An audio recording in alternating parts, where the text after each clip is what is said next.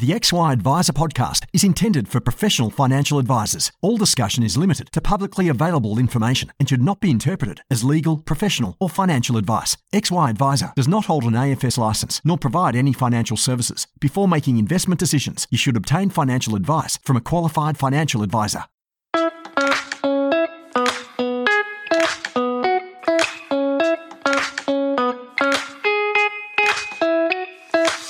Ben Nash here. I'm a co founder at XY Advisor and founder of financial advice business Pivot Wealth my business baby I started from scratch a bit over six years ago.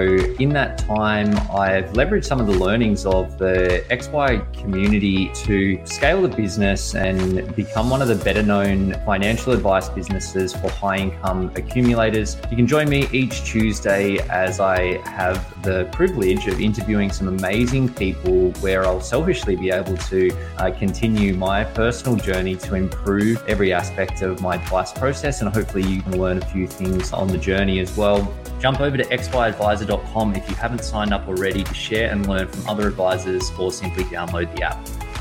Dash was formed in April 2022 following a merger with financial planning software firm Raw Software, wealth platform software specialist Neo, and platform technology provider WealthO2. Dash is the first advice technology company to focus on solving problems across the end to end advice process. Dash helps. Dash's modular approach allows advisors to tailor their best of breed tech stack, helping streamline processes and leaving advisors time to focus on maintaining their clients' experience. Hey guys, Ben Nash from the XY Advisor team, and today I'm pumped to be here with Rebecca Pritchard. Rebecca is a senior financial planner at Rising Tide Financial down in Melbourne. Just had a great chat on the pod with uh, with Maddie Hale from that group as well, um, and keen to to pick Beck's brain about her advice journey, um, some of the things that she's learned from focusing on younger clients and, and lessons learned. Rebecca, thanks for joining us. Thank you very much for having me. Look, uh, I know that you're sort of, you know, got quite a profile in, in the industry, you know, regularly listed on the the um, FS Power 50, etc. But for anyone that hasn't heard of you, can you maybe give us a short version of your advice journey and how you've ended up where you are today? Yeah, definitely. So I I think I've got a, a great background in advice. So I started as a client um, I got advice when I was 23, I think it was 22, 23, with my then boyfriend, now husband. And I was working in corporate finance at the time. Um, and I knew that that wasn't my forever job, but I wasn't sure what was next for me. And through the advice process, was able to articulate my values, my goals, and identify that I loved advice. I loved going through it. I was like the most obsessive client you've ever seen. And eventually, uh, within a sort of a couple of years, I retrained uh, from corporate finance into personal finance and called up my advisor and said, Can you create a job for me? Um, so then transitioned in, into that role. So I was in a, um, a small self licensed business for sort of five ish years um, and then went through another transition. Similar, similar time to starting a family as well, where I joined the Rising Tide practice um, and have been there for just, just over three years now. Was that where you were a client of Wealth Enhancers? Is that where yes. you started? Yeah. I feel like Wealth Enhancers are responsible for a few new entrants into advice. Obviously, they're doing a lot of things right over there. I know um, Jess Brady, one of the hosts of the XY podcast, was a client of theirs that sparked a passion for her in financial advice, ended up becoming a financial advisor. So, uh, yeah, it's, it's, it's awesome uh, to see. I wonder how many more they can take credit for. Yeah, it's a it, it's, it was a great breeding ground, and you know I think it really shaped how I think about advice, and has made me a fundamentally better advisor because I live and breathe this myself personally, as well as practicing it with clients. Absolutely, and it's certainly relatability for clients. Like I know that we've got we hired one of our clients as a um, relationship manager in the business, and her speaking from personal experience to people that were considering getting financial advice was a huge help because she could talk about all of the the ins and outs. And I think that as advisors, sometimes you can get a bit blinded to the things that you know you, you deal with day in and day out. Having that different perspective can be super valuable for for someone you know going on that journey as well. Yeah, absolutely. I, so you were at Wealth Enhancers. You were there for like five years, kicked a whole bunch of goals there. Then um, we merged with Rising Tide. Can you talk us through like how you went about establishing yourself in a in an established business in in Rising Tide and finding your feet there? Yeah, well, it was sort of two step process. So I actually joined Rising Tide, um, and with just a clean clean break. Um, so I had to start from scratch in terms of establishing my client base there. Um, I was I had a four and a half month old baby. I was coming back from maternity leave, and it was it was really daunting. Um, also, uh, two weeks into starting that job, we went into our first lockdown back in 2020. So that was that was nice. just a whole lot a whole lot going on back then. It was really hard mm. to go from being really successful in a previous practice to, to starting from square one and feel like you're failing because um, you're also trying to talk a different language from a different licensee and different systems and, and just learning a slightly different way of doing advice. So uh, it was it was daunting and overwhelming a lot of the time, but I also felt incredibly supported by Matt and the team at Rising Tide of you know, we also brought you in here because we don't want you to do things exactly the way we do things. Um, mm. And we will back you in to sort of break a few things and, and find your feet um, as you go. I don't think, well, no one anticipated that we were all going to be doing that remotely. We we sort of thought we would be yeah. belly to belly a bit along that way. So I, I, suspect that that did drag some of that transition out a bit. Mm. Um, but you know, for for me, I certainly having the confidence in building that up in the previous organization, like I knew I could do it here.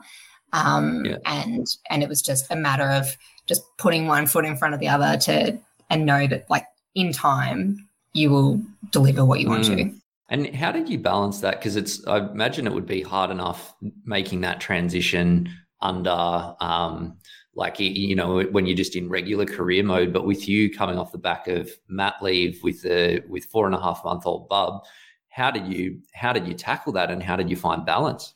Yeah, it was um, it was pretty brutal. Like, of you know, I was working three days a week. I was taking you know two expressing breaks during the day as well as lunch breaks to you know um, make sure I could keep mm. breastfeeding.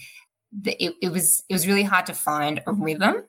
Um, I it took me a little while, probably a good couple of months before I accepted that that was the rhythm, and that it was just vastly different to what I expected it and what I had had in a previous life. Um, mm. and, and so there was there was definitely some uh, adjustments of my expectations. It was managing expectations of the business as well, but then also having faith that again, once time rolls out, like it will wash out. Um, yes. And Matt, like Matt and the team, like they hired me when I was like 100 weeks pregnant. So they, everyone knew what we were getting into to some degree. um, and and so we were all playing the long game. Um, we, mm. It was probably a little bit clunkier than we had hoped at the start. Um, and, and, and, to be fair as well, uh, five months into joining Rising Tide, I was I had to tell Matt I was pregnant again. So, but again, that was that was sort of a strategic career decision to you know bunch the kids up so that mm. then we could get that done and and crack on. chaos, chaos is the new normal. I think in in that, I, in that sort of I always say go down in a blaze of glory. That's it. Yep. My wife and I had ours pretty close together, and it's uh, yeah, it's it's intense, but um, it does get you through that period in a, in a slightly shorter shorter amount of time. Oh, so. I feel like I'm largely on the other side of it now. So I've been I've, I came back to um, to work October of last year after my daughter was born, and and so sort of was that 15, 15 months ago and like is actually a really great rhythm now and I'm I'm really happy with that sequencing decision as much as you can control mm. it. Not you can't always do it that way. Um, yes. But I and I also was a lot kinder on myself um, in terms of expectations this time around. Yeah, it's a little bit easier when you have some sort of uh, idea as to, to what, what, to expect. Exactly. Yeah. Um, Beck, what what does an average client look like f- for you, and and where do they come from? Uh, I'm really pleased that most of my clients are referrals, um, and and and so that's that's incredibly rewarding. Uh, so my average client would be a mid 30s professional woman or a early thir- early to mid 30s um, couple who are either have young children or are, are thinking about starting a family, you probably laugh and be like, that's just you looking in the mirror, Rebecca. But um, yeah, that's exactly who I love to work with. And it's really great and to be talking about that stuff every day when you're going through it every day as well. Yeah, absolutely. I think a lot of advisors tend to, you work with people like you, you can re- relate to yeah. the challenges, the opportunities, you're you can learn sort of going through the same well. things yourself. Yeah, absolutely.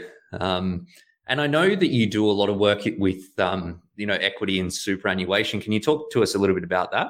Yeah, definitely. It's it's something that I'm incredibly passionate about because you know we we we know that there is uh, a gender pay gap. We know that there is a gender superannuation gap, and uh, you know I think I'm incredibly privileged to be actually in a position to do something about that.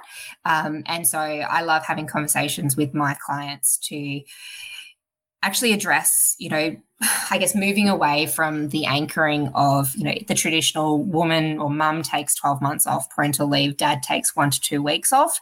Um, we, no one talks about superannuation, mum works part time, and then we compound the implications of that for the next 20, 30 years. So, having more active conversations with clients to address that parental leave period, um, making sure it's based off what people actually want, um, but then also looking at the superannuation uh, side of things to make sure that women, because it is overarchingly women, are not financially penalized for the pretty incredible and um, uh, substantial role of, of, you know, carrying, birthing, and caring for, for, for children. Um, it's been fascinating actually in the last couple of years that I haven't had a single uh, man or partner, dad, uh, say, oh, no, I don't like that idea. Everyone actually mm. jumps at it, going, oh, I didn't know that was an option. Like when you look at something like contribution splitting, but they're like, oh, that's fantastic. That's like, let's do that. And they're so excited that there is an avenue that they can use yeah. that balances the scale. And, and they're just, they're pumped at it. Totally. Yeah. I know some of the stats out there are, are pretty scary around, um, uh, around some of those gaps and, and shortfalls, but particularly for women. Um, I have to admit, and I, I, said this to you offline as well, that uh, we we tend to not do a lot of contribution splitting, and I had the the thought around that that you know in the event of a relationship breakdown that typically assets are divided you know as per whatever the whatever the court's decision is or whatever the agreement is around that with superannuation included as um, as one of those assets that's, that's part of the pie.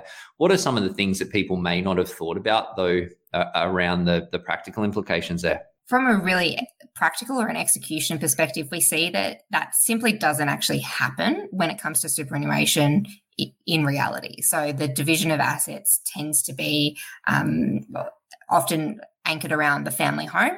Um, and again, if you've got a, a, woman who has a primary caring responsibility, that tends to be lumped in together.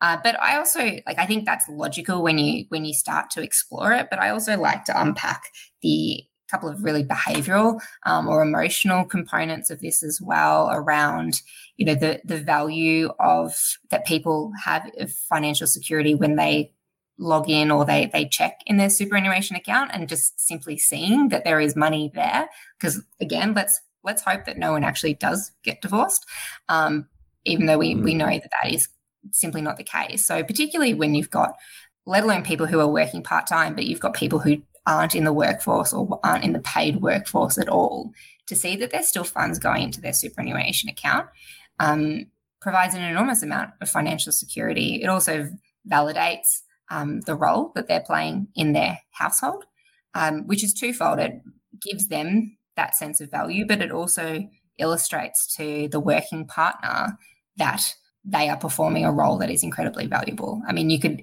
easily expand this conversation into talking about the underinsurance of women or homemakers um, in Australia yeah. and and not adequately quantifying the value of that role.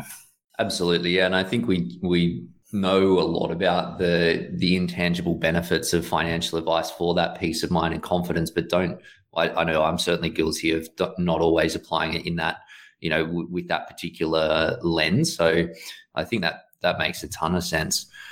Um, well, even um, if I may just build on that a little bit further, one of the the I guess, uh, conversations, the spirited conversations that we've had even at Rising Tide is, you know, potentially around like tax deductions of additional contributions um, and how it makes sense often to be putting it in the higher income earner's name because you get a bigger tax mm. deduction. Um, mm. which absolutely makes sense. Um, but then potentially a strategy like contribution splitting can give you the benefit of that tax deduction, but then the the equity at the end of the day or even going sometimes tax deductions aren't the be all and end all like do we just place less of an emphasis on that and more of an emphasis on the the feeling of security and the feeling of equity?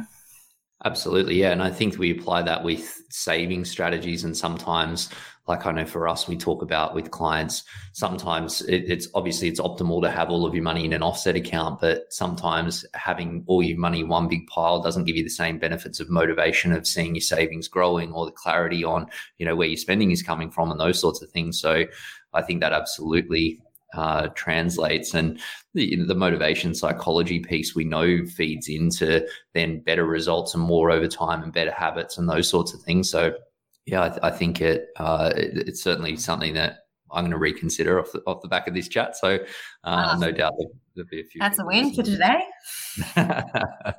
totally. Beck, what what have been you've been at it for a while? What have been some of the biggest shifts in in what you do or or how you do it as an advisor? Uh, I've loved sort of seeing, hearing, watching the how commonplace like goals and values led advice is now. Um, mm. You know, I feel like when when I came into the industry, the way that we were operating felt a little bit woo woo, um, mm. and the, the, sort of like a bit of the um, the black sheep of the family, and and so I love mm. as a, you know if you think about the benefit of for the Australian community, I love how common that is now. I love that like there's genuine competition and a thriving marketplace for advice. Um, I know that the number of advisors is is dwindling, but you know, I think good advice businesses are flourishing. Totally. Um, and and that I think is really really encouraging. I, I think one of the challenges to sort of look a little bit further down the track is fueling like the talent pipeline, the draft coming through out of out of universities, and you know even something as simple as like my pathway. You know, I'd done my my commerce degree. I decided I was going to change careers. I did a my RG 146 of a night time whilst working full time and then I waltzed straight into a job like that that that pathway doesn't mm. exist anymore um, mm. and you know there's a whole lot of positive that have come from the changes of education standards but I I do also I am conscious of making sure the hurdles are not too high to encourage people to take creative pathways into the industry as well as the more conventional, you know, coming up from university or straight out of school. Yeah, totally. It definitely does place some restrictions, particularly for career changes. Like I know we, we've been or we've been growing and hiring through the last few years and spoken to a few people and they come from, you know, sort of uh, aligned, broadly aligned, you know, maybe somewhere in finance or someone senior in another career path. And looking at coming to the industry, they're bringing a lot of skills that would allow them to become an advisor, you know, re- reasonably quickly from a, you know, understanding the technicals, understanding the client management side, and then doing that delivery. But when you look at well, what do they need to do to then, um, you know, meet the meet the current standards, which are, overall I think are, are great. Um, but it, it does become difficult. And then also from a from a REM perspective, like people have got anyone that's more established, you got commitments and things that you need to deal yeah. with. So it does it does add another dimension to figuring out how you can make it work. And I think we're fortunate that we're probably as a business we're a little bit more built for that than than some others that I'm aware of. And I know that there's a lot of, out there that are, but there's also a lot of businesses that really aren't. Like they're they're not. Yeah. Um, they don't have the internal sort of capabilities or the growth that's allowing them to um, bring in people, get them the exposure without sort of pigeonholing them into a into a, a admin role or a CSO role for an extended period of time. So it does. It's definitely something that needs to be addressed. So I'm um, quite sort of heartened by seeing some of the changes, that the things that are coming out there. I know that um, uh, Tal have got a thing uh, around this. I know at XY we've been talking a lot about this and the, the you know the pathways and how do we get more people in there because there's there's a definite gap as you say. Good advice businesses are flourishing. People are wanting more advice. We're also seeing more advisors for younger people. There's more people you know like growing cohort of people that are getting advice or looking for advice quality of advice is increasing so that that sort of feeds the beast even more you got more demand so it's definitely something that we need to um, need to address to, to, to make sure that we can deliver. Good to see some positive things there, but I think there's probably still a little bit more work to, yeah, to be done. Yeah, absolutely. Um, but but I think the technology side of things is always encouraging as well. It, it, I don't think it ever moves as fast as you think it's going to. Um, no, but uh, the, but I, I certainly I can reflect on what things look like uh, eight years ago or 10 years ago compared to today. And at mm. least I know we're going in the right direction. yeah, absolutely. Beck, you, you've mentioned a few things already, but what have been some of the biggest challenges for you on your advice journey? Most recently, like sw- switching licensees or going from self-license to license was was a challenge that I did not give appropriate emphasis to beforehand. Um, I felt like I had to learn a different language um, I'm really pleased that I am fluent in that new language now, or close to. Uh, but that that was probably more of a time and an energy investment than, than I was expecting. I think like I'm a reasonably confident person, which has served me very well through a few transitions, and that that sort of is, I guess, I mean, internally encouraged through mm-hmm. through through the the adversity. But I also recognize, you know, that the people that I work with on my client base have been somewhat sh- sheltered from like some of the large financial um, like market events. Uh, probably the mm. closest mm. I've I've come in is in the last six months of of seeing clients under stress with um, rising interest rates, mm. um, because mm historically, like market movements hasn't really bothered my clients because they're investing for years and years down the track. Whereas, uh, yeah, this shifting interest rates and the sense of uncertainty is a completely different equation. Um, because again, like I guess the the cohort of people I work with got through the pandemic reasonably unscathed as well, if not were able to yeah. save and accelerate. So this, yeah, I, I'm I'm enjoying the the challenge, and I guess it helps as well to be personally experiencing it. You know, I've got a mortgage yeah. as well, to to go okay what is what does this look like? I just got off a call with a client this morning who who told me that it was simply impossible to get a grocery shop below $240 a week um, sorry below 300 uh, a week for a family of four. Um, mm. and like it's it's funny how often financial planning comes down to conversations about groceries and meal planning. Um, yeah but, i think yeah, having, having yeah, having conversations about that. It's like, all right, like let's roll up the sleeves. Like let's let's talk about this. What are we what are we eating this week? yeah. It's funny when you you end up in conversations like that and it's like it seems like it's a world away from you know markets and uh, technical financial advice, but these are the things that that do. That's what's on people's mind. The dial, yeah, exactly and I think we, you like me, like I've been, I've been registered for a bit over 10 years through the last 10 years. It's like we've just seen interest rates going down and like massive run up in equities markets and, uh, not seen inflation and not seen, you know, these, uh, these sorts of pressures. And I think you, you know, you're working with younger clients like we are as well, that a lot of them haven't seen it either. They're just starting to sort of hit their straps from a wealth building perspective, taking on more financial commitments, and now it is uh, sort of changing the game. So, like you, it's a it's a it's a new challenge, I think, it's, for a lot of uh, younger advisors to be dealing with. Yeah, and spe- like specifically dealing with a lot of young families as well. Like it's at a time where you're financially the most vulnerable because you've got you know probably the highest expenses if you've got kids in childcare and possibly mm someone not working or working less than full time. And, you know, I'm really grateful for the, the, the coaching and education I've had in um, in both Rising Tide and at We to, to help people work through their values and, and articulate what's important because we're making trade-offs today that we just didn't think we were going to have to make. Um, mm. And it's been really interesting actually for the first couple of months where we were seeing interest rates rise and, and clients – were far more inclined to reduce their savings or investments than they were to actually change their behavior. Um, mm. Whereas, you know, you fast forward another few months um, and either they've got no more room to move with the savings or investments or they're, they're realizing the flow and implications of doing that for too long. Um, and, and again, like this, this generation, like we've lived a pretty good life.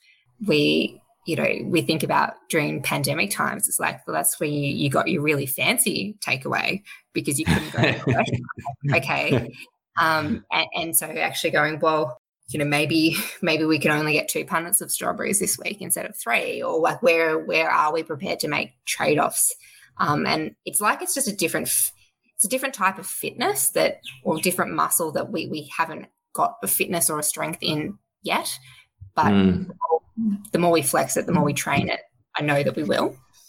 That's right. Yeah, and things will get easier again. It's so it's like when you work with the client and they they might either run into something unexpected financially or run up a bunch of debt that they need to deal with. Sometimes flexing that muscle and getting used to, you know, spending less or work, making the, your money work means that when you do get into a stronger position, it makes everything else a lot easier. You can take yeah. your foot off the pedal a bit, but still, you know, be doing more to build and and actually grow.